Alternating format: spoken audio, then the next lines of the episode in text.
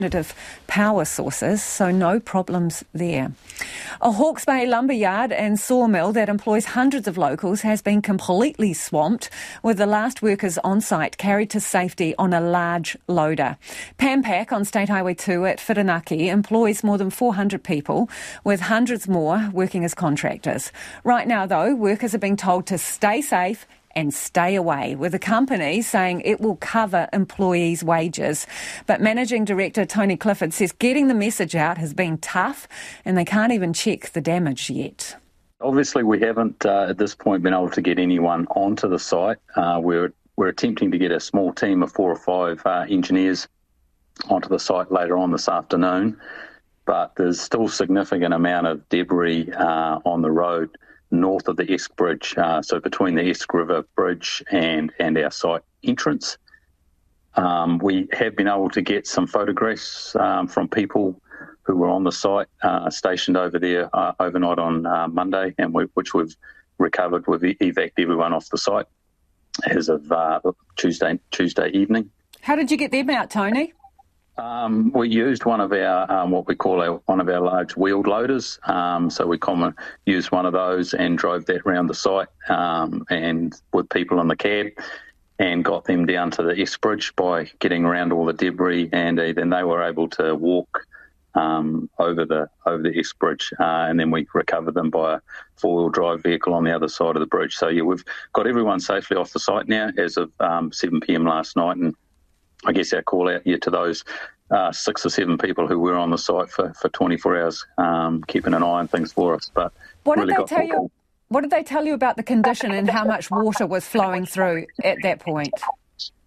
Oh, it, it was a river. Um, we've had um, over two metres of um, water through most of the sites. So I guess to put it in perspective, um, four wheel drive utes are fully submerged right over the roof. um, completely uh, submerged, and a significant amount of um, silt and debris uh, has come into the site from from the surrounding um, region. Uh, and yeah, it's it's going to take a significant cleanup um, opportunity. But you know, we we've started today. It's day one. Um, we've had our sort of first management team this, this morning, uh, team meeting. We've uh, been really fortunate. The uh, Port of Napier has uh, opened their doors to us uh, and provided us with meeting rooms and Wi-Fi emergency power. And uh, yeah, so so we're basically putting together a recovery package now.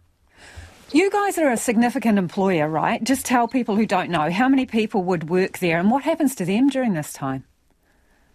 Your direct employees, we've uh, got over 440 um, direct employees at the Whirinaki operation right across, you know, from our corporate support right through to our pulp lumber operations and all our forestry support.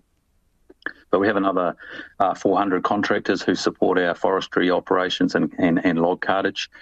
So yeah, right at the moment, our, our, message, our simple message to them is don't don't come to the site, um, even if you've got vehicles, um, private vehicles or trucks. Don't come to the site. Um, they, they have been completely submerged. You're, you're not going to be able to get access to them you know, um, the next thing is we're, we're telling people, you know, look after yourselves, get yourself sorted, and uh, and get in contact with us if there's anything if there's anything we can do um, to help to help our employees out. But look, it's uh, it is very much um, unknown at this stage.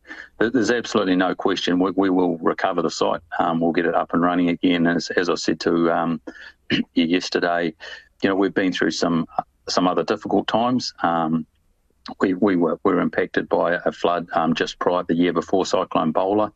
Um, not quite to the extent that we've experienced yesterday, but uh, you know we, have got a pretty capable team. Um, we've got very very comprehensive insurance packages in place, both for material damage and business interruption, and uh, we'll be we'll be calling on those to, to restore our all of our operations. I don't want to put you on the spot, but I know workers will be worried about this. The ones that are directly employed by you, do you have insurances? Will their wages be covered? Yes, no, we've we've already communicated that to them um, on uh, on Monday evening that that yeah, basically um, payments can be made, and we're actually hopefully getting our payroll payroll system paid through today to them.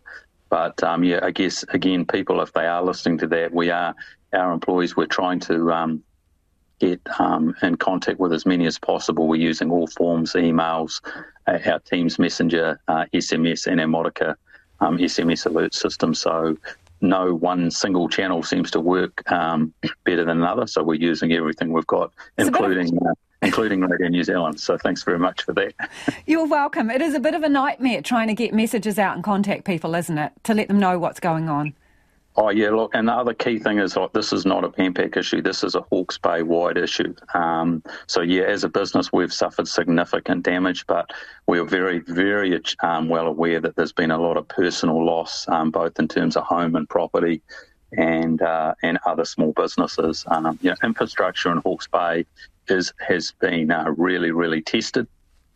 Um, I, I, don't know if you'd call it a one in a hundred year event, but it, it's certainly greater than a one in fifty year event. And you know, most of our infrastructure resilience is designed around a one in fifty year event, and it's certainly exceeded that. Um, you know, probably where the number of bridges that have been taken out, the um, houses that have been uh, shifted off piles and completely destroyed. So, yeah, we're, we're acutely aware of this is a Hawke's Bay event. I know you've got things to do, important stuff. So, just very quickly, how much uh, material is damaged, and what does that mean for supply chains? Um, well, for us, we, we don't hold, um, I mean, our pulp business, we hold very little of our pulp inventory on site. Um, that's mostly all stored at the Port of Napier. So, what we've got at the Port of Napier is fine. Uh, yeah, however, yeah, only recently we've actually consolidated all of our um, dry storage of all of our lumber products onto our site.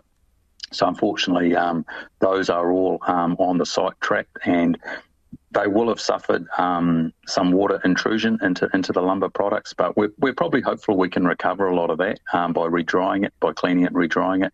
But that's going to take uh, a matter of um, weeks to get that sorted. We are fortunate; we do have another um, small sawmilling operation in Otago so we're um, that's that's fully up and fully operating, and we'll be able to back up some of our orders um, out of our Otago Otago business. So yeah, not fully down on the lumber side, but certainly we're full down on the pulp business. And that's Tony Clifford, who's the managing director of Pan Pac. Okay, some messages.